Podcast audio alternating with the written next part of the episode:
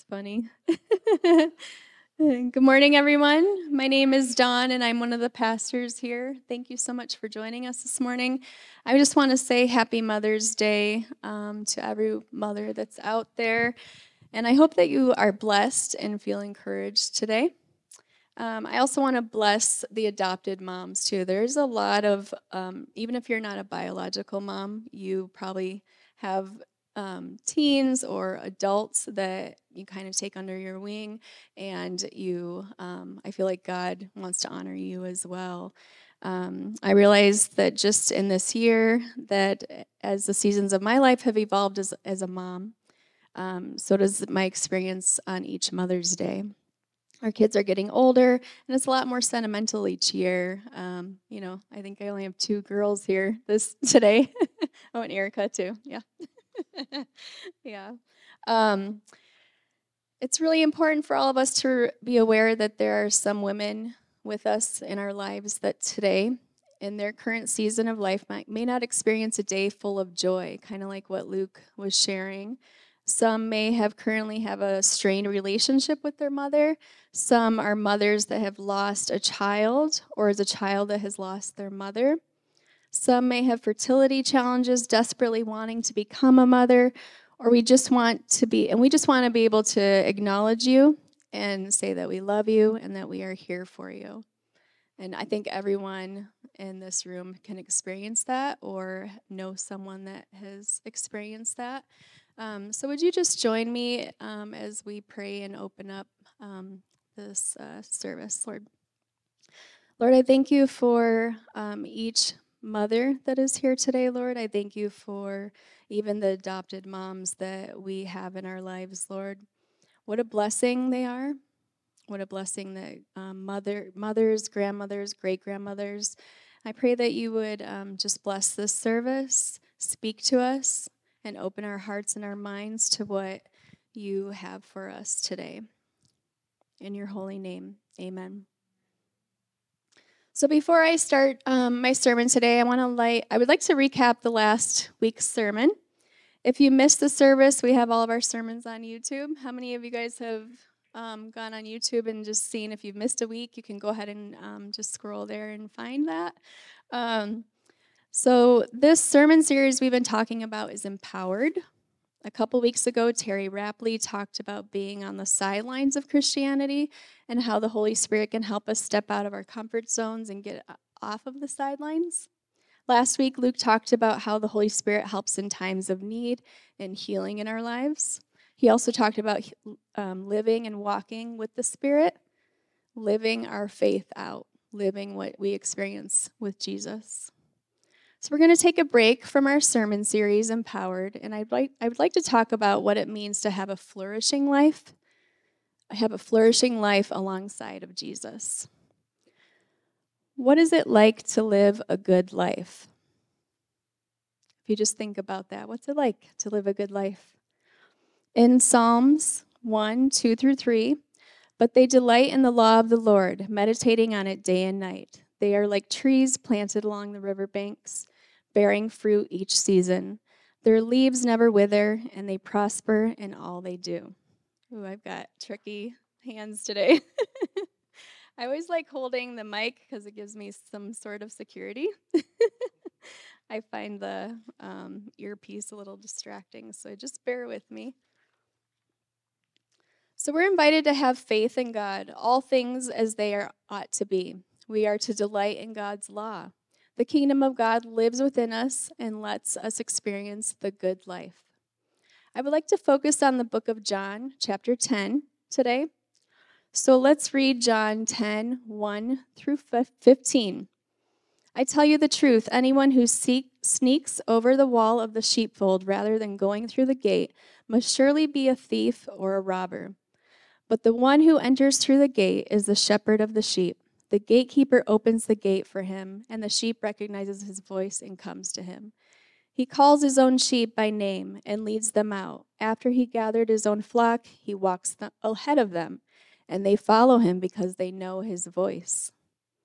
They won't follow a stranger. They will run from him because they don't know his voice. So those who heard Jesus use this illustration didn't understand what he meant. So he explained to them I tell you the truth, I am the gate for the sheep. And all who came before me were thieves and robbers. But the, sh- the true sheep did not listen to them. Yes, I am the gate. Those who come in through me will be saved. They will come and go freely, and they will find good pastures. The thief's purpose is to steal and kill and destroy.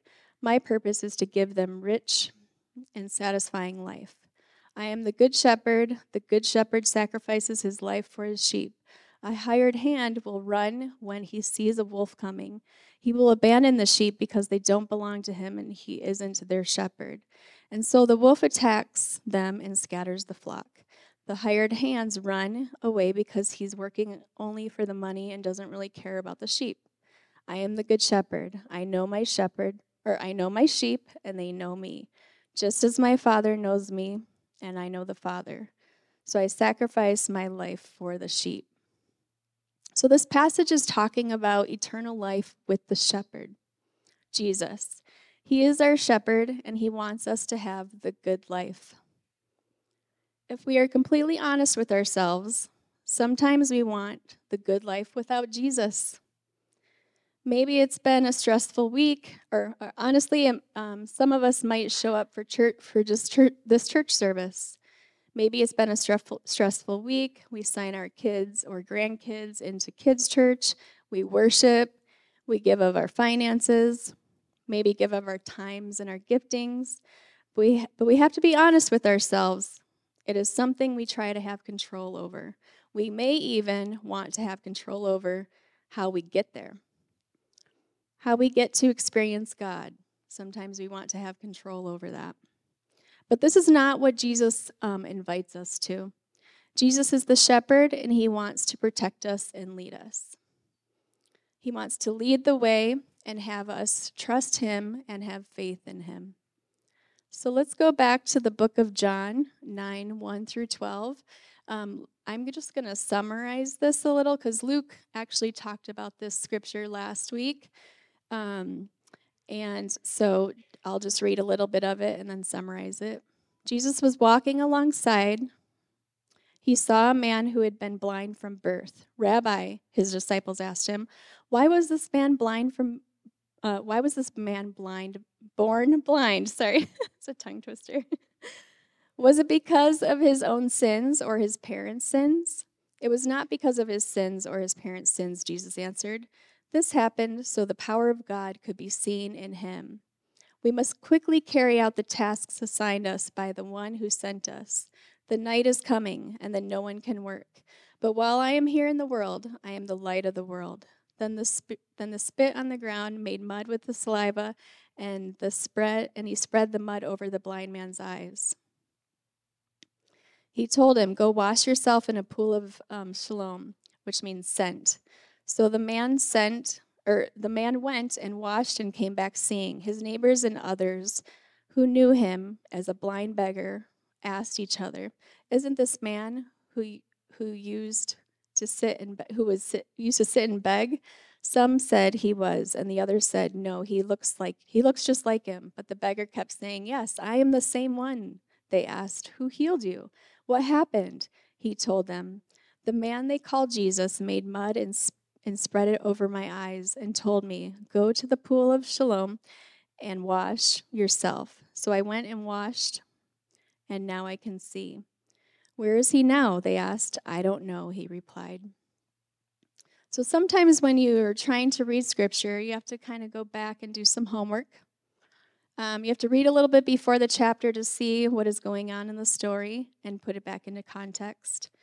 So there was this man who was blind since birth. The Pharisees asked Rabbi, the rabbi, who sinned in this time era, era if someone experienced something other than the good life, they thought that someone somewhere had done something wrong.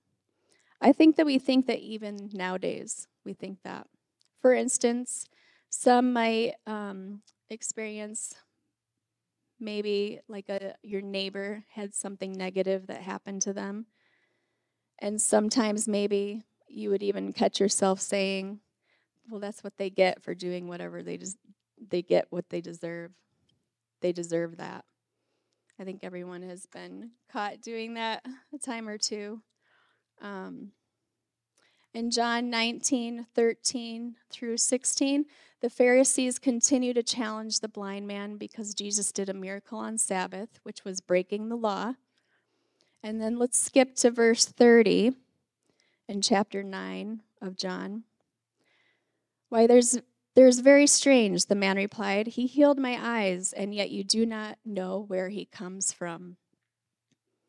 The blind man corrects the Pharisees. The Pharisees throw him out of the synagogue, which we call the church building today. Jesus finds the man that was blind, and this leads up to chapter 10 in John. Like the Pharisees, we try to get close to God and follow all the rules.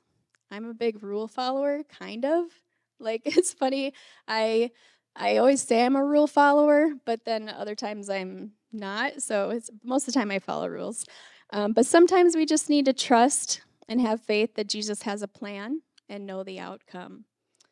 Just like the Pharisees, we try to get close to God and follow all the rules. So let me talk to mothers and grandmothers today again. We try to teach our kids rules. Maybe look both ways when they're younger. Look both ways before you cross the street. Don't touch a hot stove. Do your chores or there'll be consequences. That's an ongoing conversation in our family um, because my kids don't have any chores. so they don't get any consequences, I guess. I don't know. We're, Luke and I are still trying to figure that out.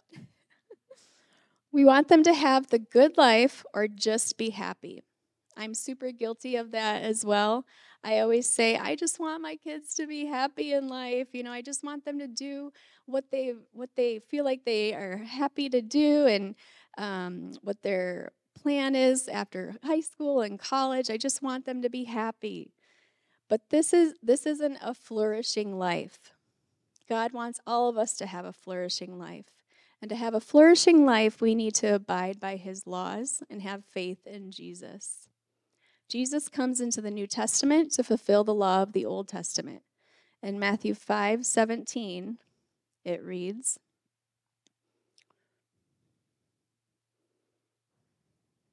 I don't know what it reads. Let me look really quick. Sorry. Hmm.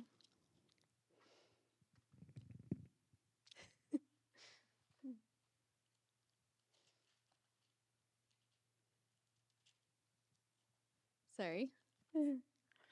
Okay, Matthew 5 17. Don't misunderstand why I, I have come. I did not come to abolish the law of Moses or the writings of the prophet. No, I came to accomplish their purpose. So you might be thinking right now, wow, rules, laws, commands. Oh my gosh. I haven't had rules since I was a kid. So maybe breaking the rules is doesn't really speak to you. Maybe you're a rule, a rule follower. But let's say maybe it's food. Maybe it's eating too much. Using different things to fill us. Maybe it's eating too much and then hiding the food so nobody else eats it. Sometimes we don't like to talk about what we consume in our bodies or our minds. It's important to talk about them from time to time and just be honest with yourselves. Maybe it's shopping too much, spending too much money, spending the money that you do not have. Social media, what we watch or read. Another example is for the main caregiver in the family, the husband or the wife. Everyone's equal. Okay, the kids are okay. You might be saying, the kids are okay. We're home for the night, but wow, what a stressful day. I need a couple of glasses of wine or alcohol. It's important to be careful about what about all of the stuff that you consume in your bodies or your minds. Stuff that consumes your heart because it could take over your entire life. There, there won't be enough room for the Holy Spirit in our lives if we consume too much of anything. We all do a thing. Maybe it's where your mind goes. Maybe you're lost in your thoughts or that you are not actually present in your family or life right now. You can miss the flourishing life that takes control over our lives or takes control of ourselves and eliminates God from having t- um, total control of your life. when we are in the mode of desperately filling ourselves up with more and more things that, that we think will satisfy, we learn quickly that those things never truly satisfy. Only God can truly satisfy our needs and desires and dreams. In John 10 9, it says, Yes, I am the gate. Those who come in through me will be saved. They will come and go freely and will find good pasture.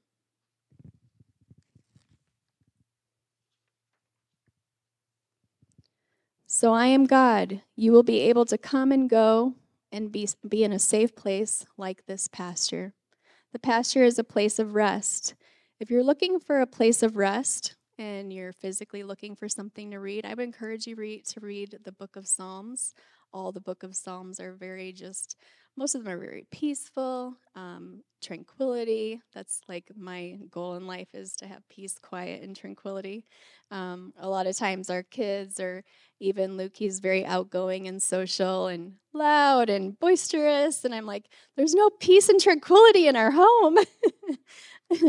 so, if you're looking for that, I would encourage you to read the Psalms. And I'm today I'm going to read Psalms 23, 1 through 6. And maybe just breathe through this as I'm reading it. The Lord is my shepherd. I have all that I need. He lets me rest in green meadows. He leads me beside peaceful streams. He renews my strength. He guides me along right paths, brings honor to his name. Even when I walk through the darkest valley, I will not be afraid, for you are close beside me. Your rod and your staff protect and comfort me. You prepare a feast for me in the presence of my enemies. You honor me by anointing my head with oil. My cup overflows with blessing. Surely your goodness and unfailing love will pursue me all the days of my life, and I will live in the house of the Lord forever. So, if we really believe that we live in a God fulfilled world and give God total control of our lives and our world, a safe place comes with that. There's only one way in, and that is through Jesus. Anyone can get into the door. The door is open to anyone, everyone. Whether you like that person or not, it's for everyone. In John 9, 10, 9 and 10, Jesus is telling the Pharisees that they aren't the shepherds that they're supposed to be. He's telling them that they are thieves and robbers. Jesus knows his sheep and they know his voice, like we were talking about in John 10 27. Jesus knows them by name. Just like the sheep, Jesus leads us, his children, by going ahead of us, and we follow him because we know his voice. He himself is our way.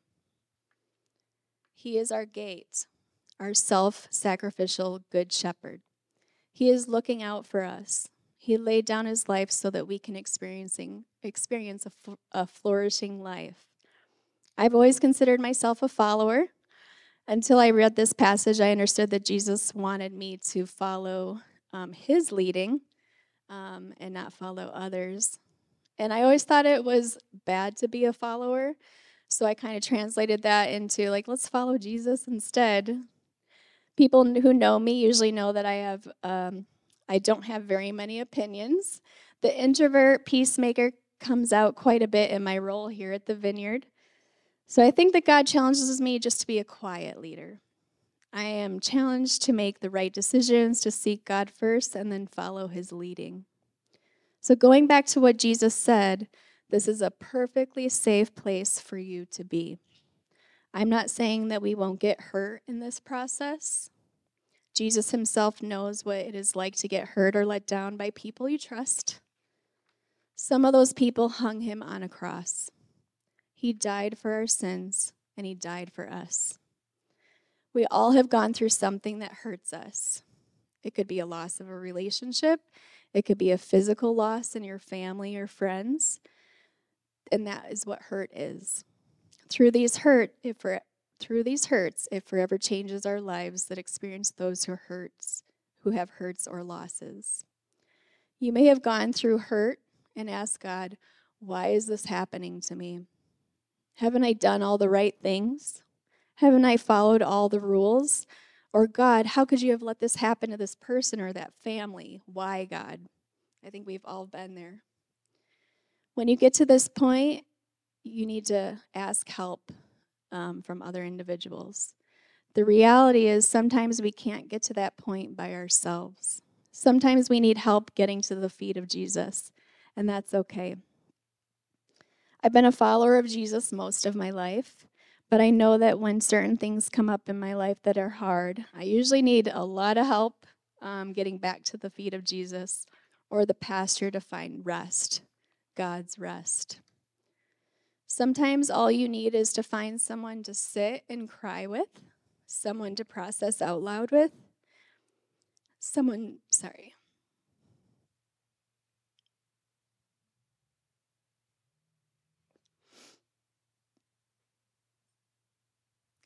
Someone to walk alongside of you and support you while you're going through difficult things.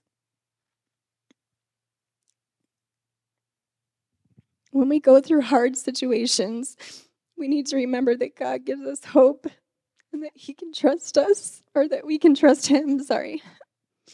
When you try to take control over situations, then you are all that you have.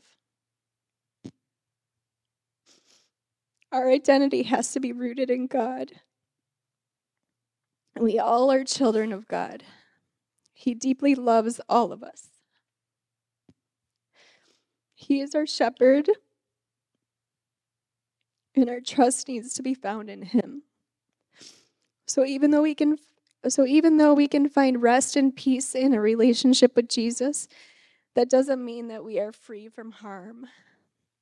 Things happen in our lives all the time that are unexplainable. But we are free from hurt. Jesus is right by our side to carry that hurt. In the midst of pain, Jesus will care for us. We just need to remember to turn everything to Him and let go of that control. Just let it go. So it kind of reminds me of when you're a parent, and let's say you hear your child crying. You might not see them, but you know that that is your child that is making all that noise. Isn't it magical? Sorry. I'm to get a tissue. Isn't it magical that I like using the word magical? it's magical. um, isn't it magical that each parent can identify their child's cry? So, if you're a child, if your child were to cry in a room like this and you didn't even see them, you wouldn't you would know oh yeah that's my kid. And this yeah they're fine. Everyone else is freaking out but they're fine. In the same way jesus our shepherd calls us individually and he knows our voice personally not just in a crowd or a group but individually.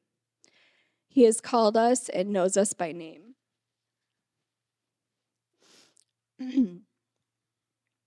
just like the sheep know his voice.